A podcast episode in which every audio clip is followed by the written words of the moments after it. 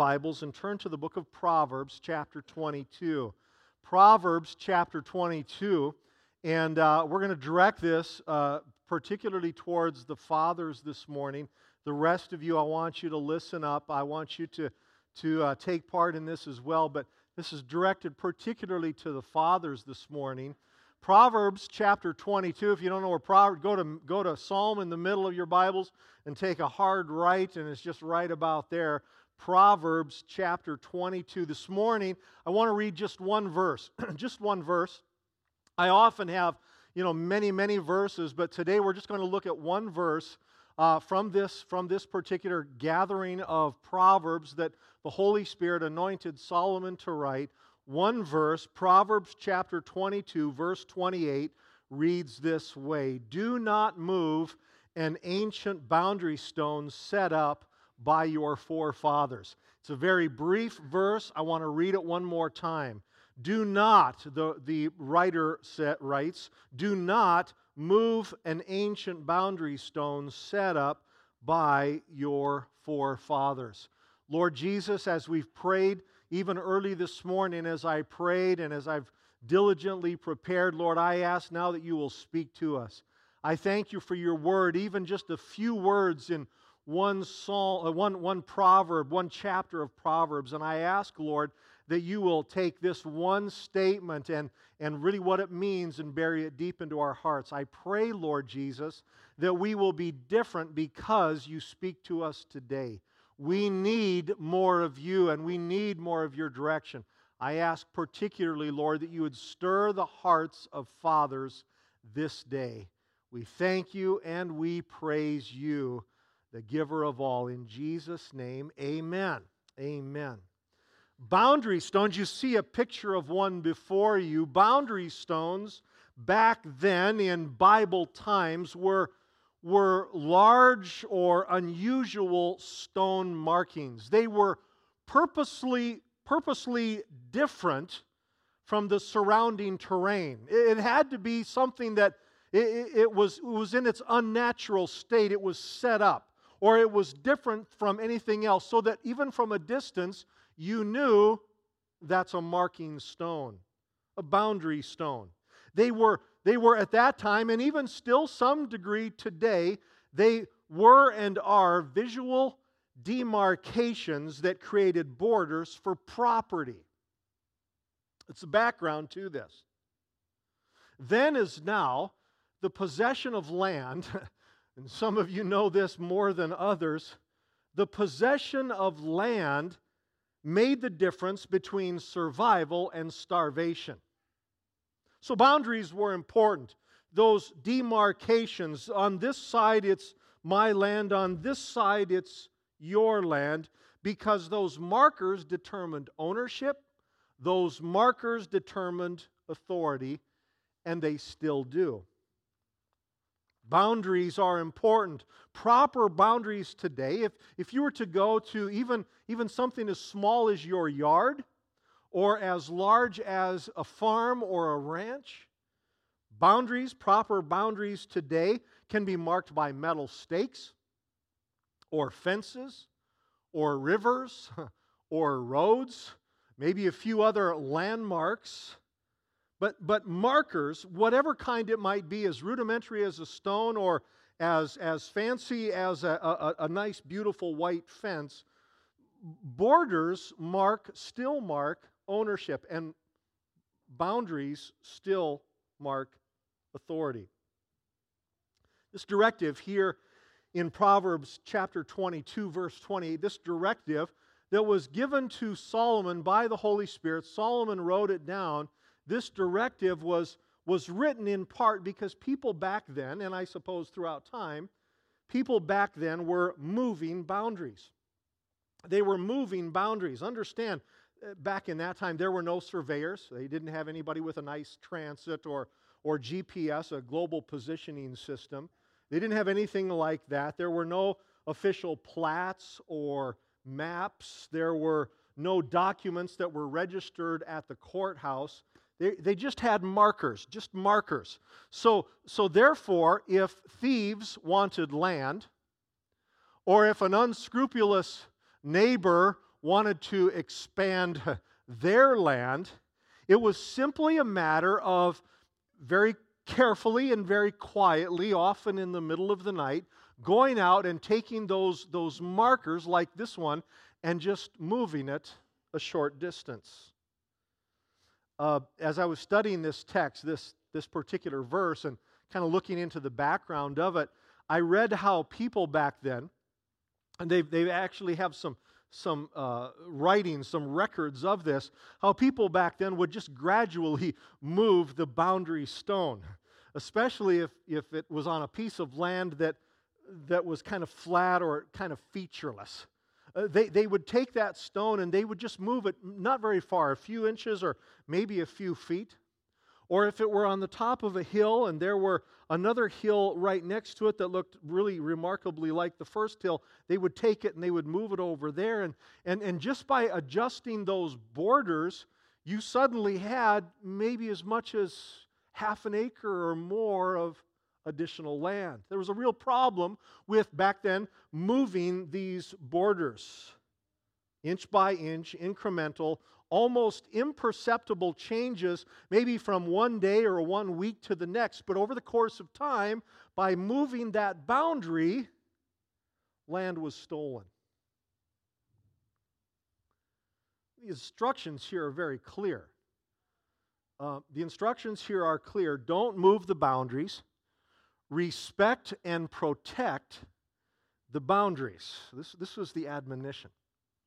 Again, as I mentioned a few moments ago, today is, today is Father's Day. And, uh, and, and I'm speaking more directly to the fathers than anyone, and also to those this morning who perhaps one day will be fathers. I want, I want to speak to you. Few honors are as great, and few responsibilities are as heavy as being a father.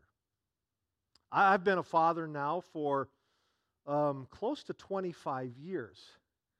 And I absolutely, uh, of all of the roles in my life, I don't know that there's hardly any. I think the three that I've enjoyed most are, are, are husband, father, and pastor. Those, those roles, they're, they're, they've been so fulfilling to me. But that role of father is very, very special. And, and when you become a father, you, you become a part of a pretty remarkable fraternity and uh, where, where we share and, and, and we understand in a greater degree, perhaps, the, the responsibilities and sometimes the weight of being a father.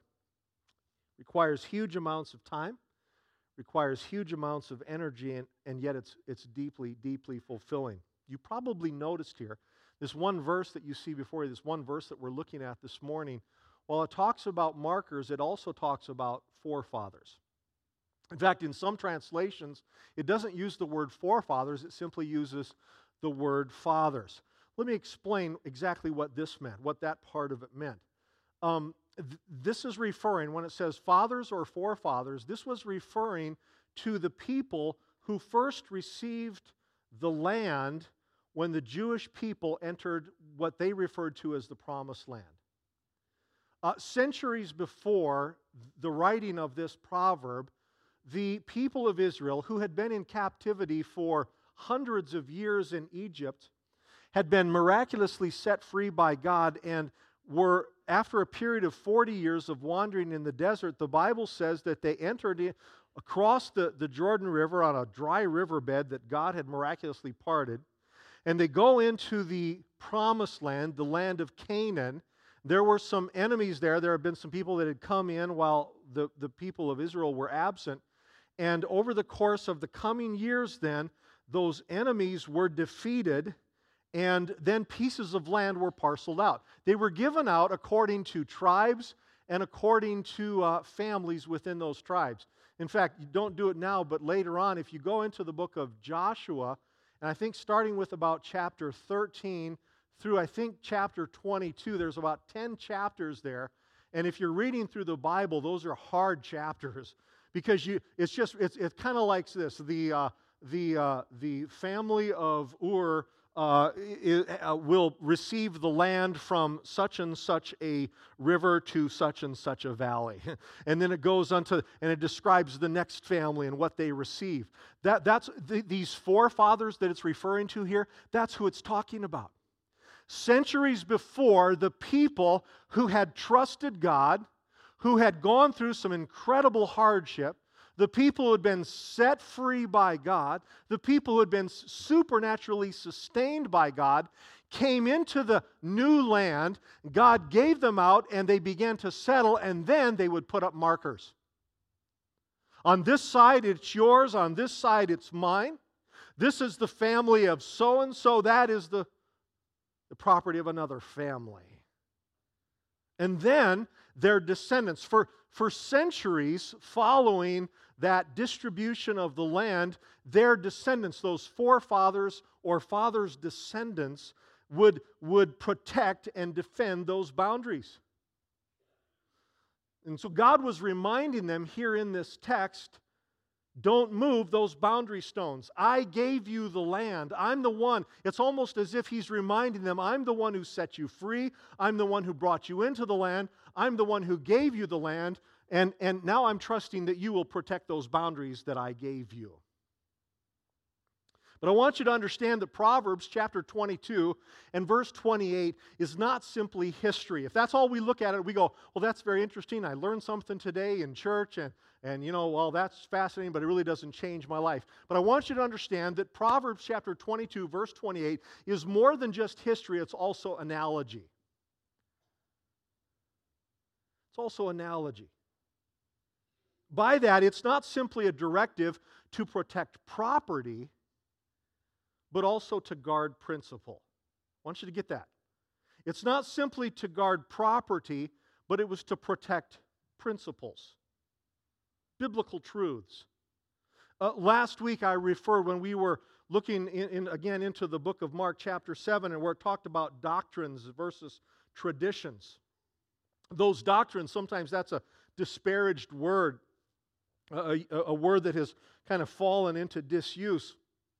But doctrine simply means biblical truths that are true for every generation, regardless of age, ethnicity, um, uh, place of, of, of origin, uh, income level, uh, gender. They're principles for everyone. And so when we look at this text here that's before you, the text that we read, I want you to understand it's not simply talking about physical marking stones that, that, that, that were a demarcation between one person's land and another, but it's also analogy, and God is telling his people those ancient boundary stones that he set up, we are to not move. Biblical truths, principles, godly, based upon the Word doctrines. In varying degrees, you know, in fact, some of you have studied this far more than I have, but in varying degrees, you know that within our culture, many of the boundary stones of biblical principles have been moved. We've seen this. The boundary stones of biblical principles, and again, by biblical principles, I mean truths that apply to every person at any point in history. And many of those boundary stones that God set up have been sometimes incrementally moved. They are markers or guideposts or reference points that were established in our culture to some degree in our culture in large part because of previous moves of God in people's lives. People came to Christ and He changed them. Here's what happened at, various points in our history, and sometimes we look take a very secular view of history that, that, that does not include the move of God upon people's hearts. If you were to go back in our history, I'm talking specifically in our nation's history, if you were to go back, you would see at different times where people their worldview, we call it, or the way that they interacted in culture, or the way that they interacted in society was profoundly affected by their living relationship with Jesus Christ. We call these moves of God. Sometimes we refer to them as revivals. And, and we can go back and we can see definite changes within society, definite changes within culture that were really rooted in a tremendous move of God in the lives of individuals. They come to Christ. They, they repent of their sins. Their lives are transformed. It begins with them and then it affects their family. And, and, then, and then, perhaps in varying degrees of, of influence within their communities or within the greater culture, they begin then to change that greater culture. And we see this in our history. We see this in the history of a number of nations and the influence that that godly principles, the influence of biblical truths that have had upon the greater society. Now, let me be very clear on something. I am not stating, I'm not presenting to you that, that, that uh, we, we have ever been, the United States of America has ever been a Christian utopia. It's never been that. Uh, if you were to measure the spiritual temperature of our nation, it's gone up and down and up and down and it's never been completely it's never been that way. So i, I don't want to uh, i don't want to paint a picture that that we were ever this this wonderful christian society. I am saying that many of the biblical principles many of these eternal truths based upon the word of god deeply shaped our culture and our nation and, and other nations who have been similarly similarly who have, who have been affected in like ways um, uh, have, have been documented around the world. And so we see this.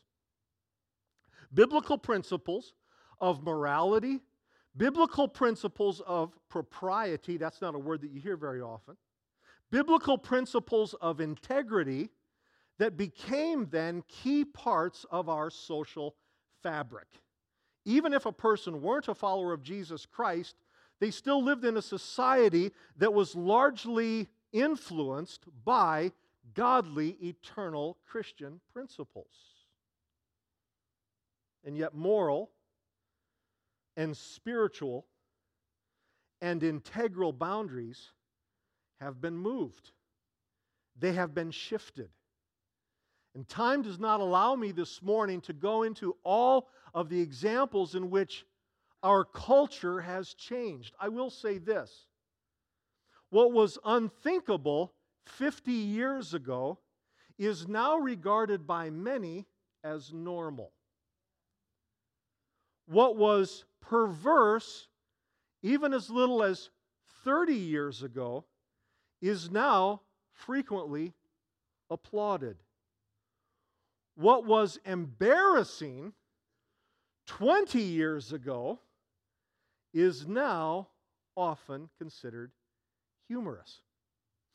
Joni and I uh, were, were out on, on a date uh, on um, Friday night, was it? We were out on a date.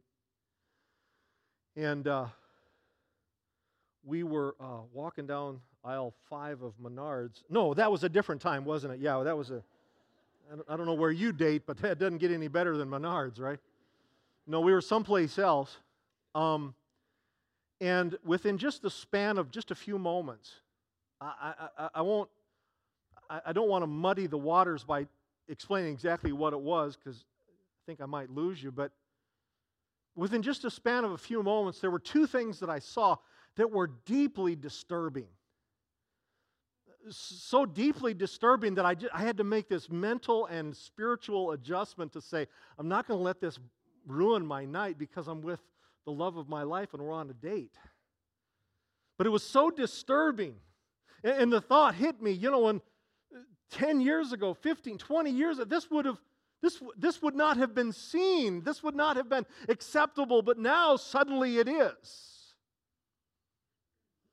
Just one indication of how a, a boundary stone that was once pretty fixed in our society. Once in our culture, this, this is, we don't cross this line, but suddenly it's been moved, and so the line has been adjusted.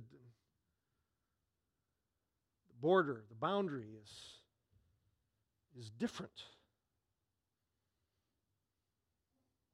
I mentioned that I mentioned that What was unthinkable 50 years ago is now normal. What was perverse 30 years ago is now applauded. Was embarrassing 20 years ago is now humorous. And I wonder, I wonder, I just wonder, should Jesus not yet return? And should there should we not yet experience another move of God that is desperately needed in our culture? I wonder what is it that is unacceptable now that will in years to come be fully embraced? See, that's what kind of bothers me a little bit. Uh, I might be around for a few more decades, and, and, and, and my, my children, maybe even someday my grandchildren, and, and I wonder what are the things that they're going to experience? What are the things, changes that they're going to see that right now are unacceptable, but 10, 20, 30, 40, 50 years from now will be totally not only acceptable, but even embraced and applauded? and I go, Oh Lord. And I can respond in two ways. I can say, Oh, Lord, come quickly, get me out of here, circle the wagons in the meantime. And that's sometimes what we do. This is bad. So we got to be careful. But I, I don't want to just circle the wagons and wait for the, the rescuers to come. Why is this happening? Because because the boundaries, sometimes incrementally, often drastically, have been moved or they've been abandoned or they've been demolished or they've been covered over and just put a big mound of dirt around it. You won't see it anymore. It'll just look like the surrounding countryside. And yet, and yet here's the thing there's always consequences to moved boundaries. Did you know that? You know, if, if, you, if you take a, a, a stone and you move it a couple of feet just one way or the other, somebody's going to gain and somebody's going to lose. And there's always consequences. And, and, often those are, sometimes they're very quick, sometimes they're very immediate, and other times they're a bit lagging. But the consequence, there, are, there are, and there will continue to be consequences to the moral choices that we've made or to the boundaries that we've ignored. And I pray for our nation and for our culture and for our community. Now, let me, let me just point this out. Or, or, or say how easy it is to point at the greater culture. It's very easy to look at the greater culture and go, What is this world coming to? It is easy to look at our nation and go, oh, look at those people that have, in place of influence, who have shaped us. It's easy to point the fingers at them, but then ignore the personal boundary stones that have also been moved. It's very easy to point at the culture and say, look, they're at fault, and very easy to overlook the personal boundary stones that have also been moved. I, I have seen Christians People who have surrendered their life to Jesus Christ. People that can look back and say, I remember when I surrendered my life to Christ. I gave myself to Him. I felt the transformation that was taking place within me. My life was different after I came to Christ. I, I, I, I, have seen Christians who can say that, who are then called by Him to affect spiritual change in the world. Because when we come to Christ, it isn't just he stamps us good to go, ready for heaven, and then He takes us away. He stamps us with His name, and then He calls upon us to make a, become a change agent within our world. Let me, let, me, let me restate that. When you gave your life to Christ, it wasn't simply a get out of hell free card. He gave you a license to be used of Him to change the world around you for Christ. You and I have a responsibility. If we wear the name Christian, if we wear the title Christian, if we embrace Him and He embraces us, we have a holy responsibility to affect change in our world. And yet, too often I have seen people who, instead of changing the world around them, people who claim to follow Christ have then been changed by the world around them. Why? Because they allowed boundary stones to be moved. Known Christians who said, well, you know, I, I know that those words shouldn't be used, but in the right situation. I've known people who claim faith in Jesus Christ and they say, well, I, I know that I know that this wonderful thing called sex is, is, is, is supposed to be for marriage, but our situation is different, and they move a boundary stone. I, have known Christians who said, well, it's all right to cheat in this way and under these circumstances, and, and they move a boundary stone. It's small sometimes, just small, just a few inches. But over the course of time, over the course of time, that, that stone, those stones are just are moved a little bit further and a little bit further and a little bit further before before you know it, they, they look remarkably like the world around them. And, and, and it's like it, it, it erodes down and, and, and it kind of gets grass grown over to where it just looks like it looks hardly it's hardly distinguishable from the, the greater culture. It's easy, isn't it, to condemn the regress of culture and overlook the compromised boundaries in our own hearts. It's very easy to do that. In fact, I warn you against that. Don't simply look at the, the bad things that have happened in our culture and overlook sometimes the bad things that happen in our own hearts.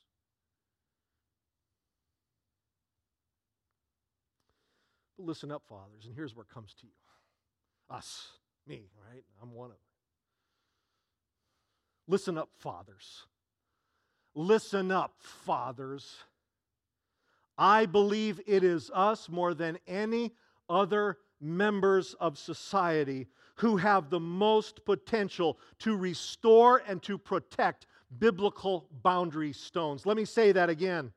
I believe it is us, fathers, godly men, surrendered to the Lord Jesus Christ more than any other members of society who have the most potential to restore and protect biblical boundary stones. Please understand, I am not in any way diminishing the role of godly mothers, godly women in our society. Thank God, we're all in this together. But there is a spiritual leadership that God has called men to, not only in homes, but in other places. He has called you, and too often men have surrendered it.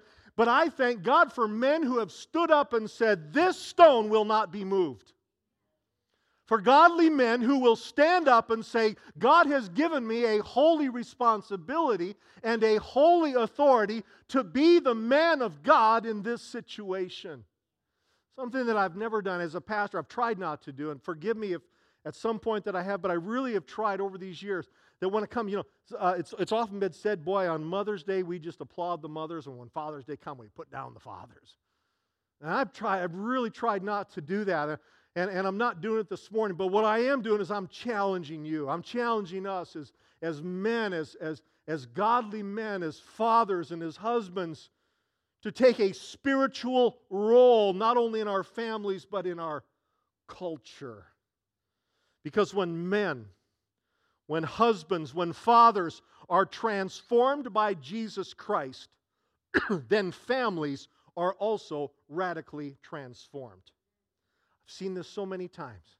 I've seen this so many times where when, when the husband, when the father, uh, when he begins to follow Jesus Christ, when he is radically transformed, I'll tell you what, it's just a matter of time often when that family will one at a time come into a living relationship with Jesus Christ. I've seen this. I've seen this. And I'm trusting for it more. But then it, it doesn't stop there because then they, they, they, they, they step into that leadership role, that godly authority that, that, that God has given them, and they then begin to change the society around them. They, they act differently at work. They lead differently at work. They perform differently at work. They show up to work and they work hard at work because Jesus does a work in their lives communities are changed. It, it, it, it is not often dramatic, but it's strong and it's subtle. Just this last week, I, I was reminded of this when I heard of somebody in our community, and I didn't get his permission to, to ask him if I could mention it, so I won't mention his name. But, but somebody in our community who's in a leadership role in one of the factories here in town, how, how he is so respected, and a lot of people who work with him and for him or under him don't necessarily understand why he is this way, but he's a person of integrity and it affects the job site. That's a godly man, a godly husband and father who stands up and said, I will serve Jesus Christ at all times, including at work. And, and, and the culture is changed. The, the environment is changed because a man said, I will not move a boundary stone. I've seen this in many of you men. Again, it's one of the, one of the privileges I have of being pastor of some of you for a long time, being in this community for a long time. I've seen how, how the change began in you and then, and then it continued into your families, and now it's, it's affecting the community around you. God bless you. Few things are more exciting than when men are changed by the power of the gospel. Let me say that again. Few things are more exciting than when men are changed by the power of the gospel. Thank God for his men. His men who protect boundaries, his men who steadfastly refuse to move them. A few weeks ago, a sister congregation in our community took a very strong stand in their denomination. Perhaps you read about it in the newspaper. A sister, a sister congregation, there's only one church in this but we meet in a lot of different places. But they they preach the message of Jesus Christ there. And, and this congregation took a very strong stand against the greater denomination. They essentially said this We will not move this boundary stone. Now, I, am sure that there was no statement precisely like that, but that's essentially what they were saying. This boundary stone established by God, we are not going to move, even if our denomination says otherwise. A member of that church board is a friend of mine. I called him up after I read this, after I heard about this. I called him up. He's a godly man, and I thanked him for his part in that congregation's courageous and righteous stand. This man is a godly man. He's a godly father, a godly husband. And I thanked him and on, his, on, on our behalf for that, that congregation's courageous and righteous stand. And I told him, God will honor you for it. You're going to catch a lot of heat, but God's going to honor you for it. It's going to be hard because people don't like it when you say this stone will not be moved. But God honors it when people say this stone will not be moved. We need godly men. We need godly, let me say it again. We need godly men who will establish and guard the biblical boundary stones, not only in our community, but in our, in our worlds. And we also need godly men who will guard boundary stones in their homes. In their homes. When I was about 14 years old, my brother, who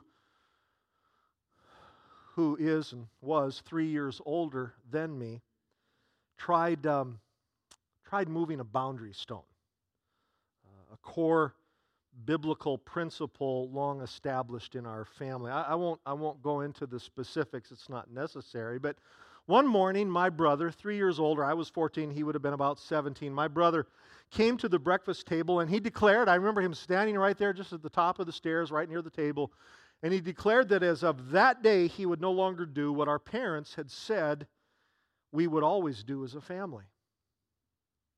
And, let, me, let me explain. What we did, what we did uh, had not been a, a matter of my parents' opinion. It was not a matter of my, my parents' uh, preferences. It was not even a, a, matter of my parents' tradition, though it, they had been doing it a long time. It, they, didn't, they didn't establish this boundary stone because it was a meaningless tradition or preference. We had done it because it was a biblical command. But my brother that day, he said, Not me. No longer. I'm not going to do this. I remember I was eating, I was eating breakfast when my brother made that declaration. And when he said it, I when I, I stopped eating, I looked at my I looked at my my dad, and then I looked at my brother, and then I, lo- I, I, looked at my dad, and, and for a brief moment, I, I, for a brief moment, I thought, I'm about to become an only child. And, and, and at the time, I, I didn't care for my, and it, the, the, thought did not altogether, uh, unappe- was not un, unappealing to me. I, I thought, you know, that's not a bad idea. Can I get his motorcycle? You know, that was, you know, the things that go through your mind pretty fast. but my father, it was, it, was, it was a little bit uncharacteristic. My father very calmly looked at my brother. My, my dad sitting next to me. My dad looked at my brother and he said, You are free to do as you choose. But if you choose that, you'll never eat at this table again. Now, you have to understand, for those of you who don't know, food is an extremely important thing to a 17 year old young man. I mean, it is like, it is like air and food. I mean, that's what you need. And uh, my brother, with a horrified look on, he just went pale, with a horrified look on his face, he slowly backed away from that boundary stone. Now, I don't say that to disparage my brother, to the contrary. Today, my brother is passionately serving Jesus Christ.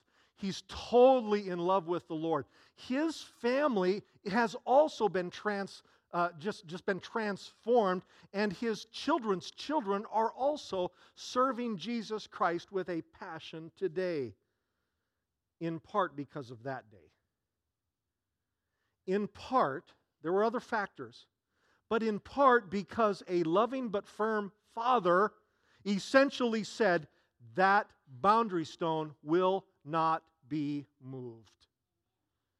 There's something that happens when godly fathers, when godly husbands will, with determination and, and, and Bible based conviction, will stand up and in very carefully and even take the time to explain why, but to say that stone is not going to be moved. It will not be moved while I have breath in my body. Fathers, with a firm foundation, not on tradition, with a firm foundation, not on, not on tradition or opinion, but on the Word of God, when you determine when you determine, when you resolve that there are some things that you will do as a family, and there will be some things that you will never do as a family, you may not be popular in that moment. I promise you. There will be occasions when you say, Not, not that stone. You will not be popular. But I promise you that when you honor God, fathers, in the homes, even if your children are long grown up or they're just still in your, in your wife's womb, I promise you that when you steadfastly and on the authority of God's word refuse to move a boundary stone that he, esta- that he established, not you, that He established, you will not be popular but in years to come, your children will rise up and they will bless you. In years to come, your children will rise up and they will bless you. They will say, in so many words, Thank you. I was angry that day. I was angry for that season. I was angry for that period of time. But I thank you for doing that because I saw in you the example of what it means to be a godly man who will not give in to the lowered standards of this world. I saw a man, they will say, I saw a man who refused to move a boundary stone. Now, this morning I have to say this perhaps your father or your mother were not good examples. That happens, and I'm fully aware of that. I know that in a, in a gathering this size, there there are people here who can look back just one generation and you can say, never happened. I know that there are, there are many here this morning who can look back maybe even generations before them, who generations of people who either moved or destroyed or never had any boundaries, who, who, who did, would not know a biblical principle from a traffic law. But because of God's grace and His work in your life, it is different with you. And it will be different for those who follow you. Let me tell you something that you see, you still see that verse before you.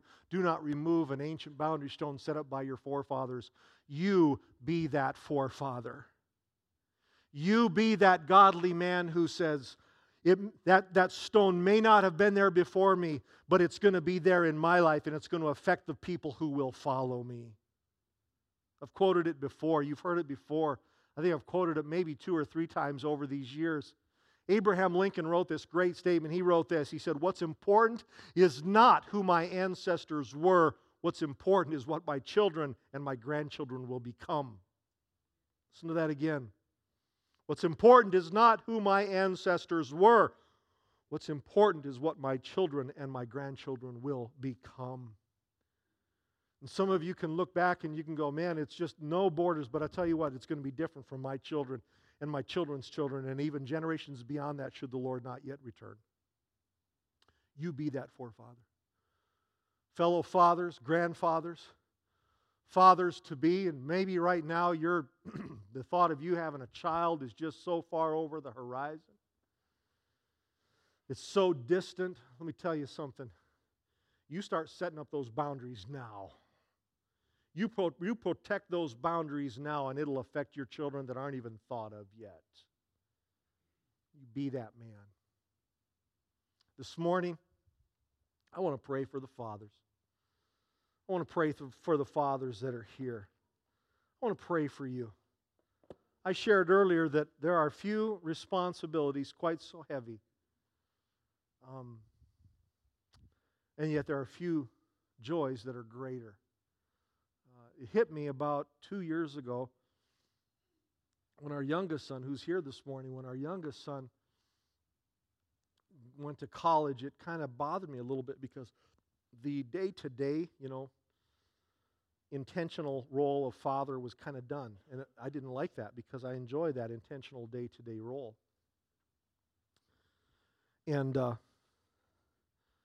and it kind of bothered me. And, and and yet, I, I know that even if my children are gone for 20 years, I'm still an influence in their lives.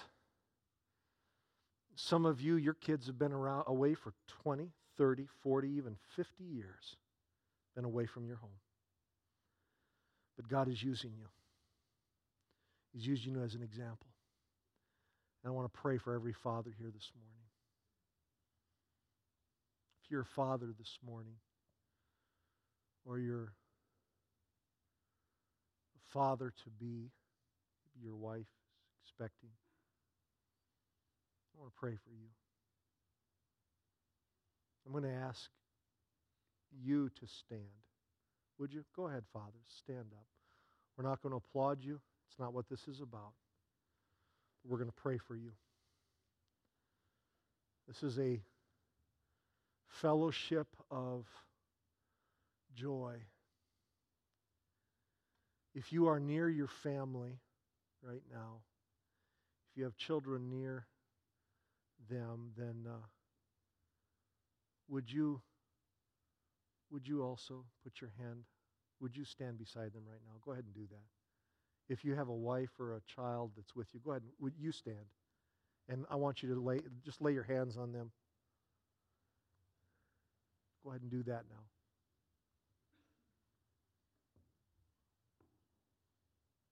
Yeah. Lay your hand on me, son. He's here. I'm going to do it. He has to do this because I'm buying lunch.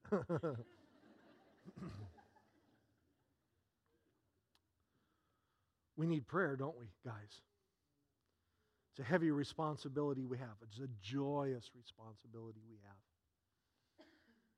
Right now, some of you, your, your family isn't nearby, they aren't around you, and yet I know they're praying for you today.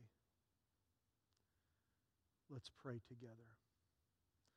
Lord Jesus, I thank you for my fellow fathers.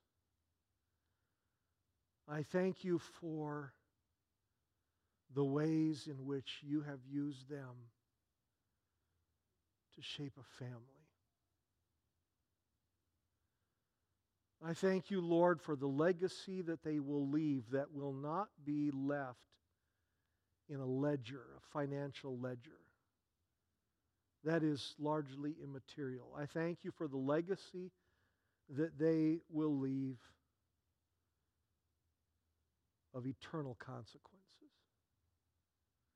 I pray for them that they will be change agents not only in their family,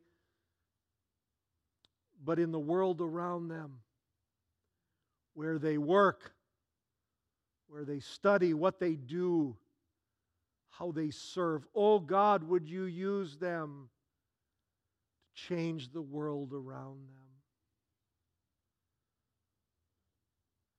For those who are young fathers, may they, with great care and intentionality and prayer, when they pray for their family, they build a wall. They set up a marking stone. They put up a godly perimeter. Would you use them? When they study your word, Lord, they build a, they put up a, a boundary stone. And they declare to the world around them, their family more than any other, that I will stand upon this word. I pray for my fellow fathers that they will, in their homes and in their communities, protect the boundary stones. I pray, Jesus, for men around this nation, for men around this world, for godly men who will step into those spiritual roles and see change in our world. It's not too late. It's not too late. Use these men. Thank you, Lord. May you do powerful things in these men, through these men, regardless of their age, in the months and in the years to come prior to your taking them or your returning for your church. I thank you, Lord. Across this congregation, would you all stand, please? There are a lot of events happening. There's going to be a bunch of kids that you're going to, some of you are going to go get. And AFA kids, you're going to have some plans this afternoon. I want to ask God's blessing upon all of you today. Thank you for gathering together as a body of believers. Thank you for praying for one another. Thank you for being His church. Would you bow your heads with me one more time? Lord, I ask now your blessing as we go, Lord, and as we celebrate this Father's Day and we celebrate these fathers and we call fathers who are miles away as we remember fathers who've passed away long before us, as we thank you for the influence that they had upon this, upon us, Lord, I ask your blessing upon these people. May they go into your presence, Lord, throughout this community and change our world. May we not simply circle the wagons and hope that you return quickly to rescue us, but Lord, may we be found working and battling and protecting and striving and defending while we have breath and while we have time for your glory. We thank you, Lord. And we pray these things in the mighty name of Jesus. If you believe it, say amen. Amen. God bless you. Happy Father's Day. Go in the presence and the power of Jesus Christ.